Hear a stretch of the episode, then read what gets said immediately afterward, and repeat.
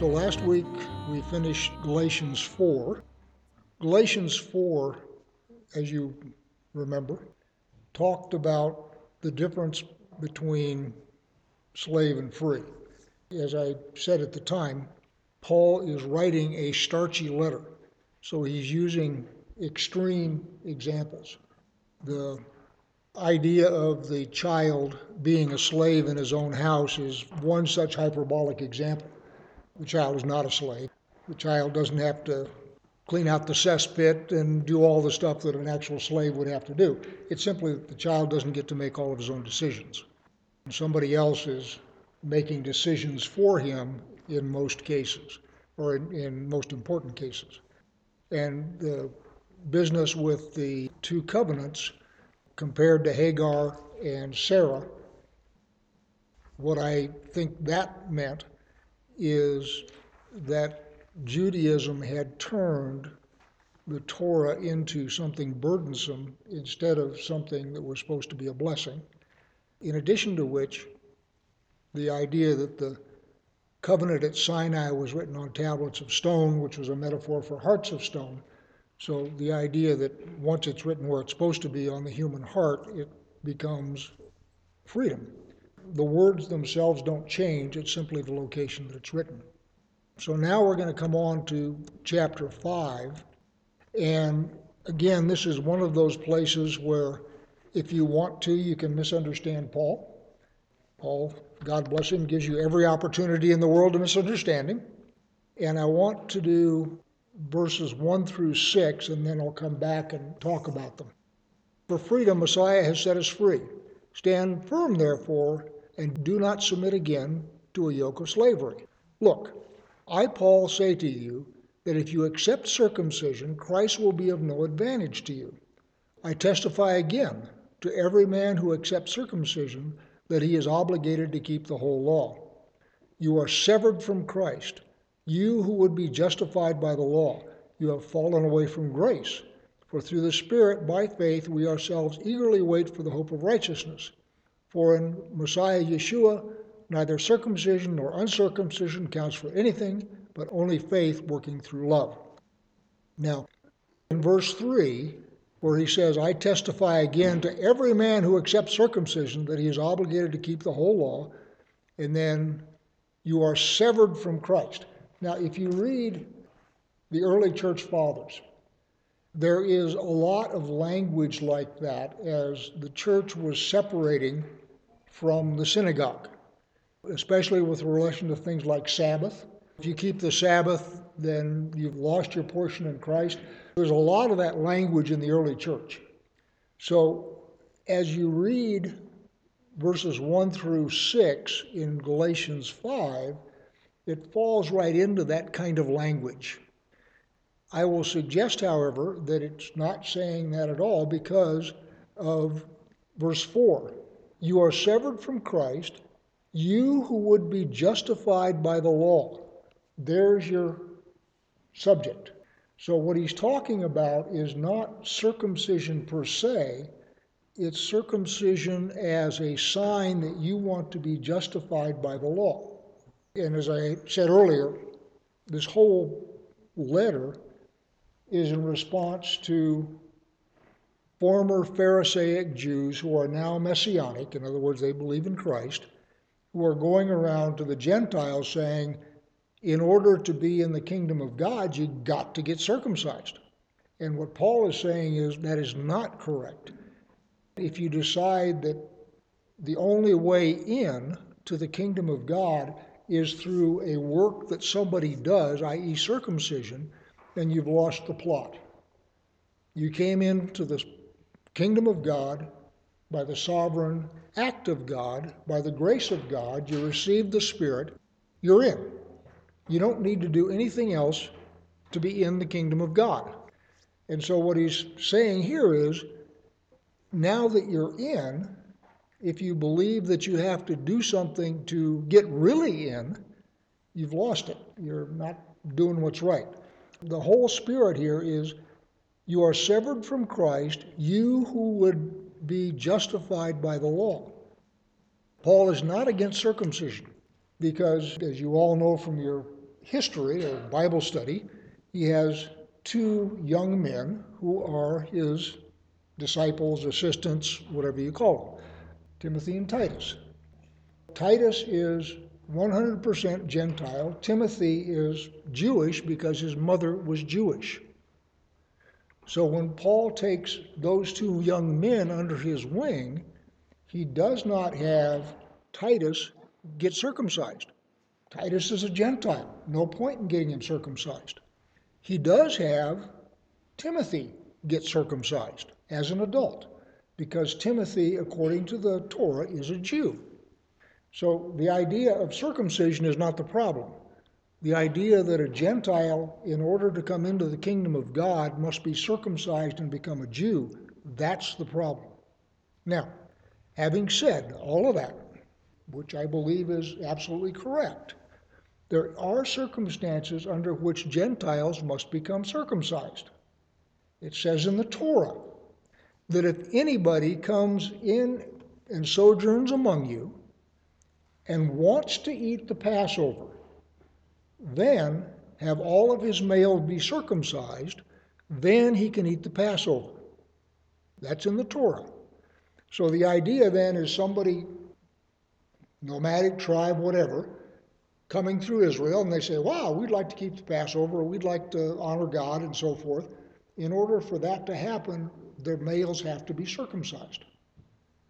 If they don't care to eat the Passover, there's no requirement that they be circumcised. The only thing that you cannot do uncircumcised in the kingdom of God is eat the Passover. That's it. Everything else is open to you. And furthermore, what God says in the Torah is there's one law for everybody. Everybody that sojourns among you is subject to exactly the same law. So it isn't the case that the Gentiles have their own set of laws and the Jews have a different set of laws. None of that applies. The only question becomes do they want to eat the Passover? Because the Passover is a Hebrew feast, it is the liberation of the Hebrews. So if you want to keep that feast, you essentially have to become a Hebrew.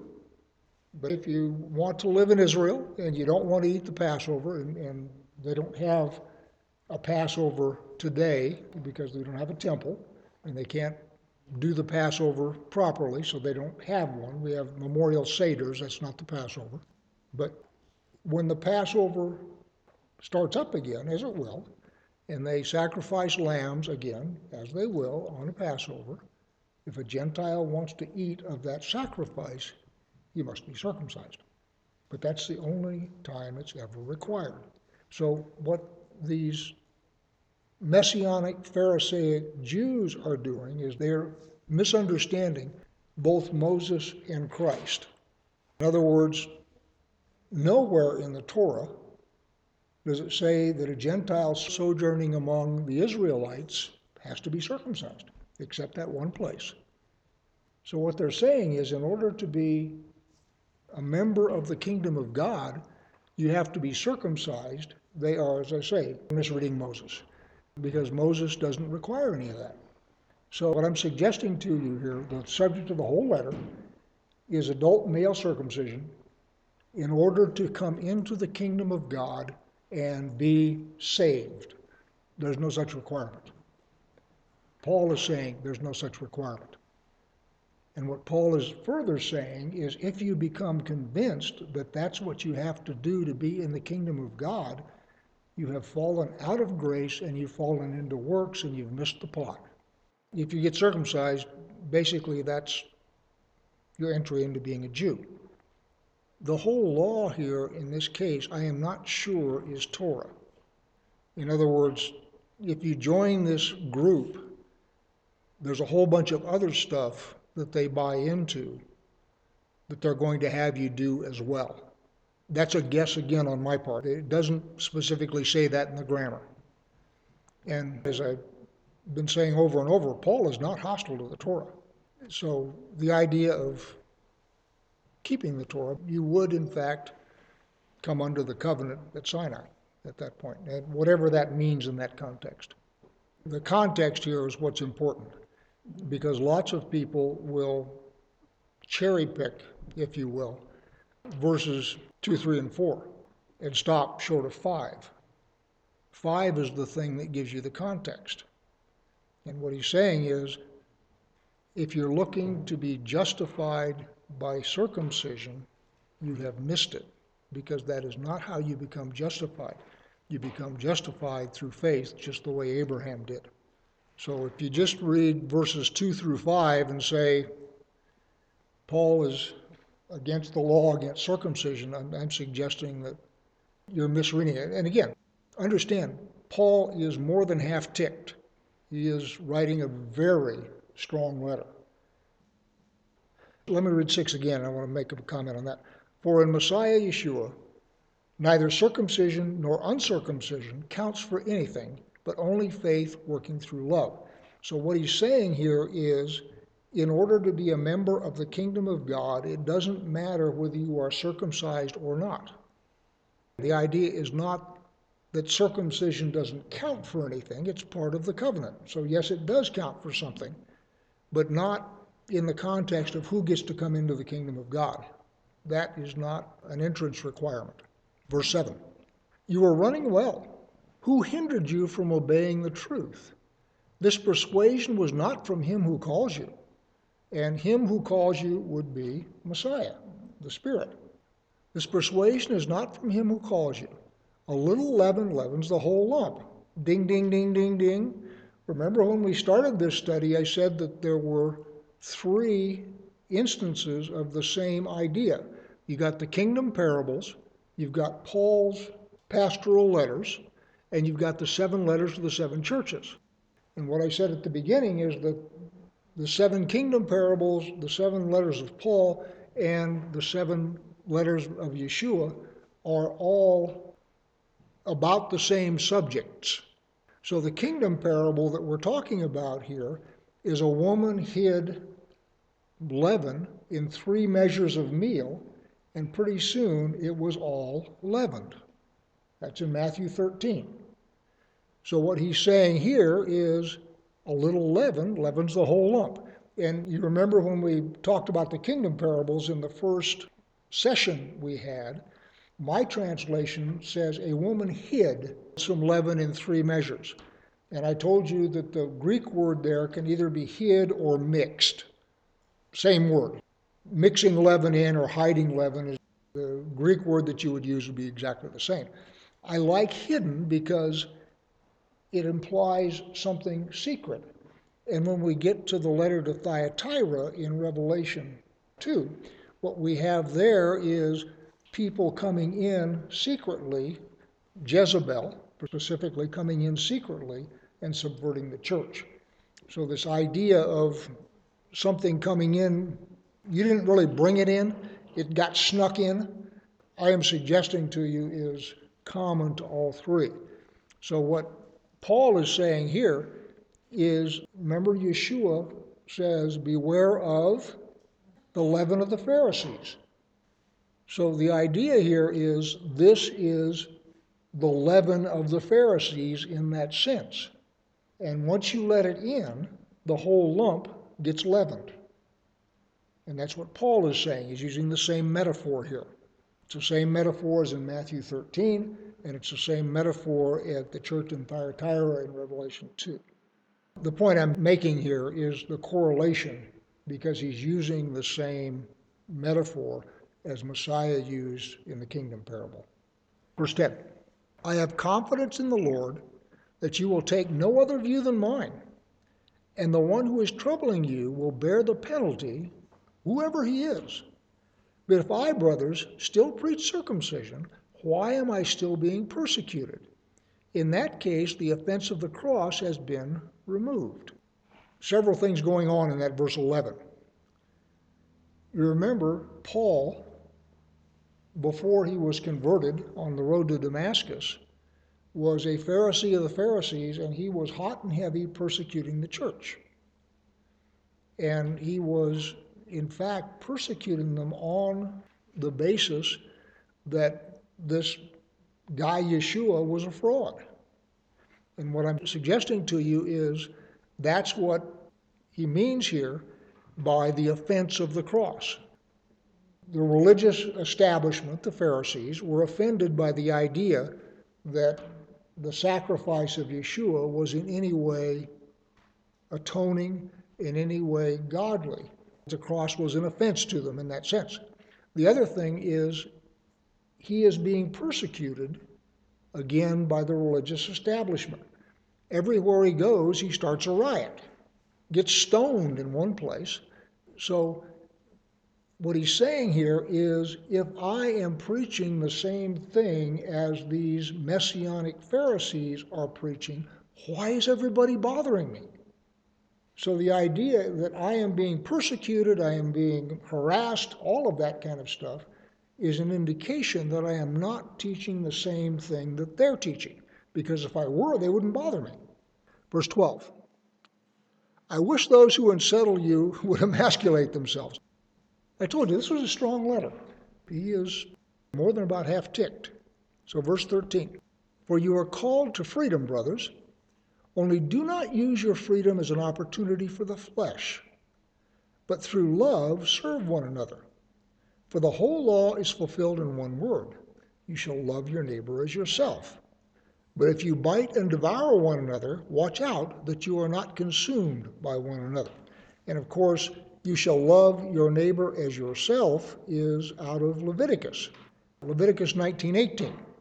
So this idea that the whole law is fulfilled is in the law.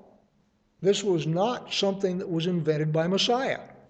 This was something that was transmitted by Moses. And Yeshua, of course, draws attention to it. Remember, he has the conversation with the lawyer he says, What's the most important thing in the Torah? And Yeshua says back to him, Well, what do you think? And the guy says, Well, just love God and love your neighbor as yourself. Yeshua says, You got it. And then, of course, the guy being a springbutt wanted to get extra credit, so he asked, Who's my neighbor? And that takes us into the parable of the Samaritan. But Yeshua is simply emphasizing and amplifying something that Moses said and that everybody knows. Hillel and Shammai were two rabbinic houses in Jerusalem before the Roman destruction. And Shammai was really strict and starchy and harsh. Hillel was more gentle and so forth. And the story is that a Gentile came to him and in probably sort of a snarky way said, Can you teach me all of Torah while I stand on one foot? As in, in 25 words or less, because I can't stand on one foot for more than about that long. So that's the implication. And what Hillel said to him is, Love God, love your neighbor. The rest is details. Now go study the details. So this is Judaism 101, it's Christianity 101. It is not anything that Yeshua invented, except for the fact that I think Yeshua probably gave it to Moses. And one of the problems that we have today in the body of Christ is the body of Christ will say, Love God and love your neighbor, but they regard love as an emotion. Love is not an emotion, love is behavior as I am fond of telling my dear wife very soon after we got married. Of course, I love you. I got up this morning, I went to work, I earned some money, I came home, and I supported you, and I intend to do it again tomorrow. If I didn't love you, I wouldn't do that. I mean, certainly there's emotion there. I'm not suggesting that we're unemotional, but the point is, love is what sustains, love is what does things. And so the details of what it means to love your neighbor are in the Torah. You don't gossip about him. You don't steal his sheep. You don't sleep with his wife. You don't do all that stuff. And those are practical examples of how you love your neighbor. I am suggesting to you that the church today has sort of gone off the beam because they regard it as an emotion. If you don't study the details, you will very possibly without having bad motives, do something to injure your neighbor. So, verse 16 But I say, walk by the Spirit, and you will not gratify the desires of the flesh. For the desires of the flesh are against the Spirit, and the desires of the Spirit are against the flesh. For these are opposed to each other, to keep you from doing the things you want to do. Yeah, I'm suggesting here he's talking about human nature and what the Jews call the Yetzer Hara, which is the evil inclination. The flesh wants to do what the flesh wants to do. And by the way, the flesh is a creation of God.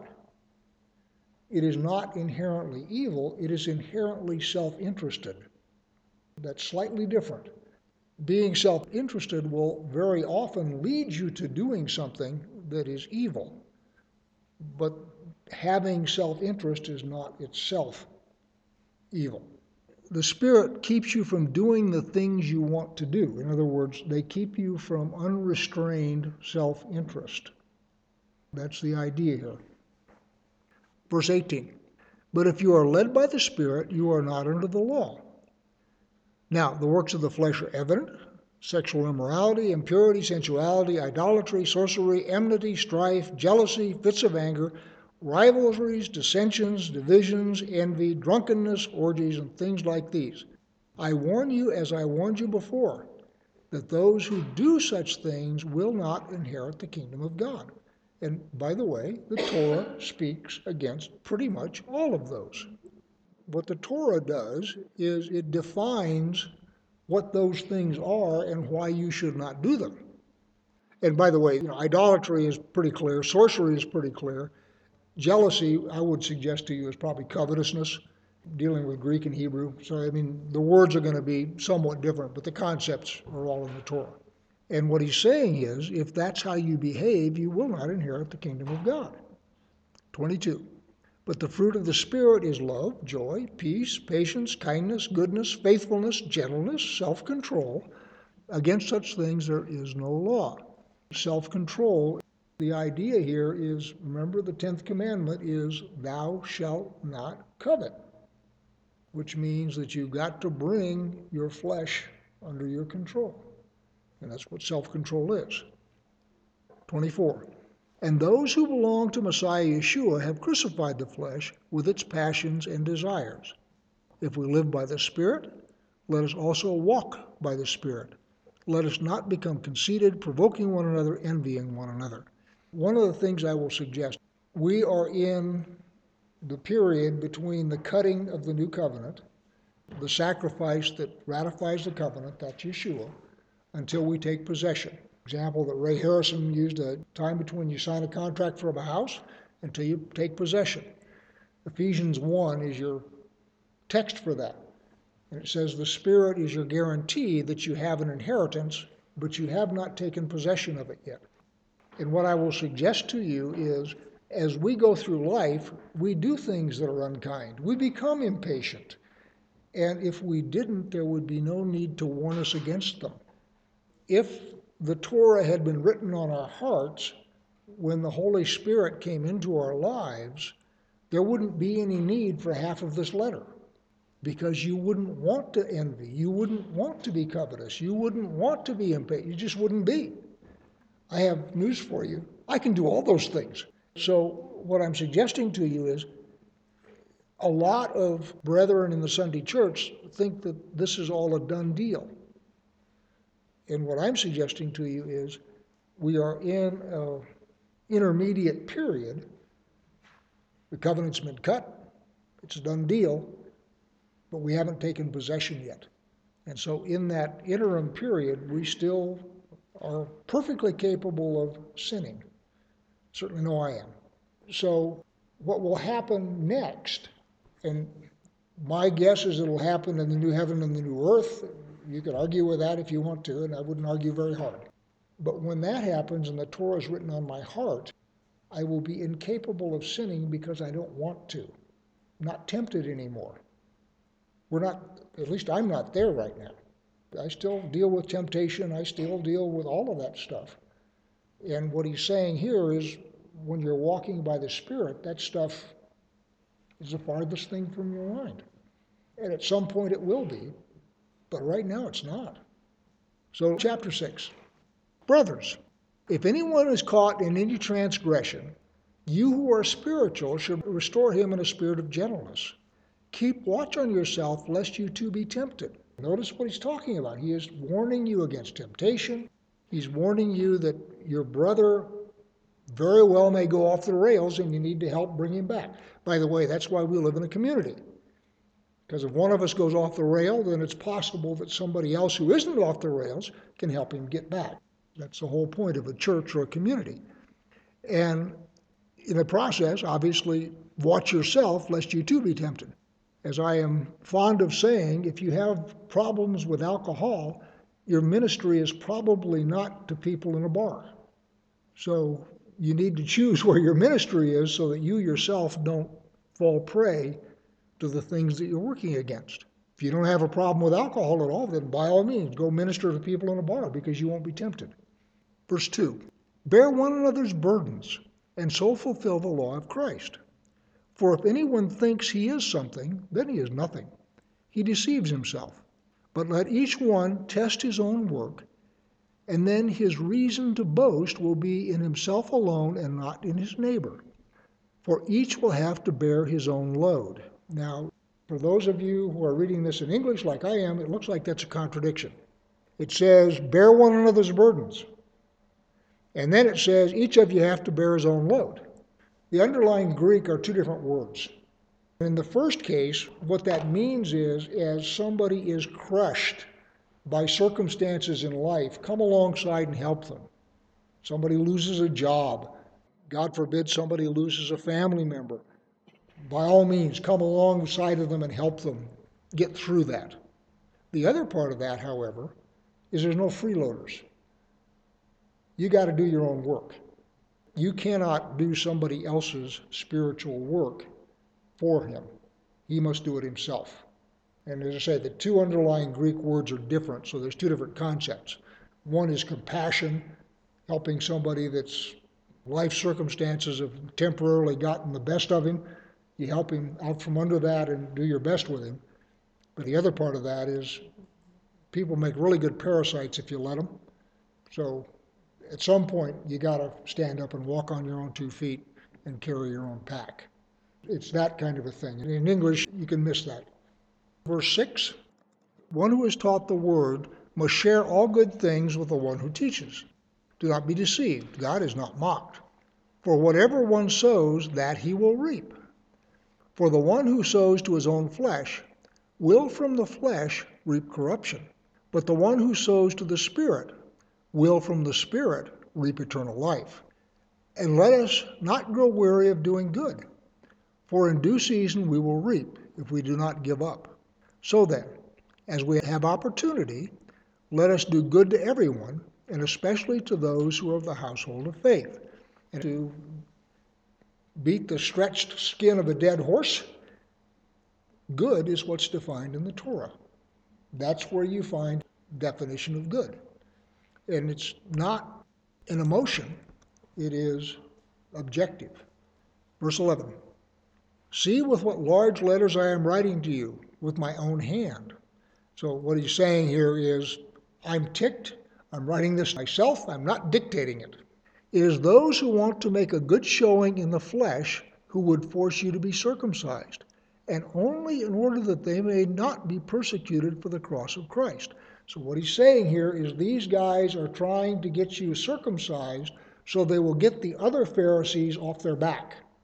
Because remember, Paul earlier on says, Hey, if I preach circumcision, why am I in so much trouble all the time?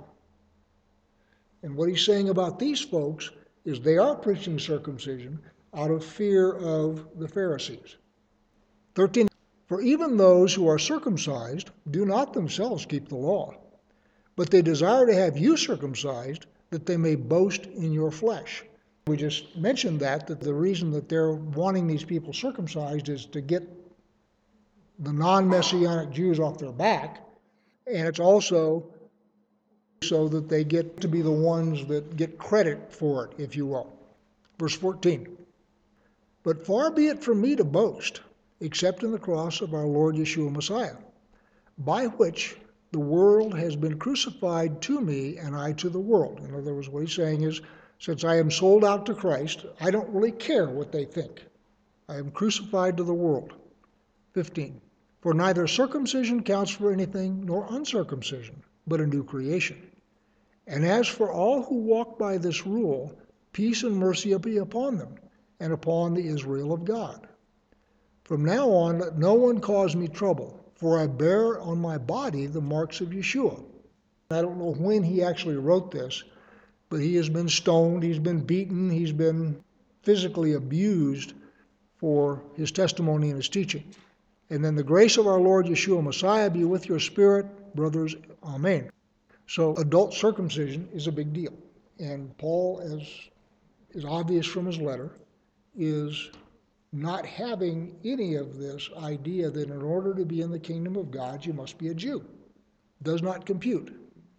Basically, his argument is you got called without being circumcised, you got the Holy Spirit without being circumcised. There's nothing else that you need.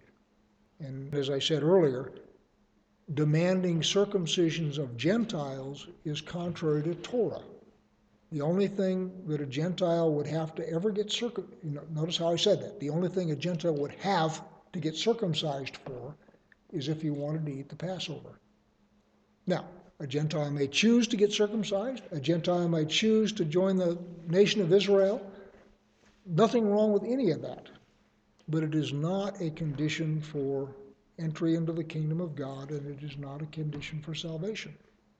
Now, in Revelation, it's very obvious that the nations are going to be in the new heaven and the new earth, which is to say, they make it past the lake of fire.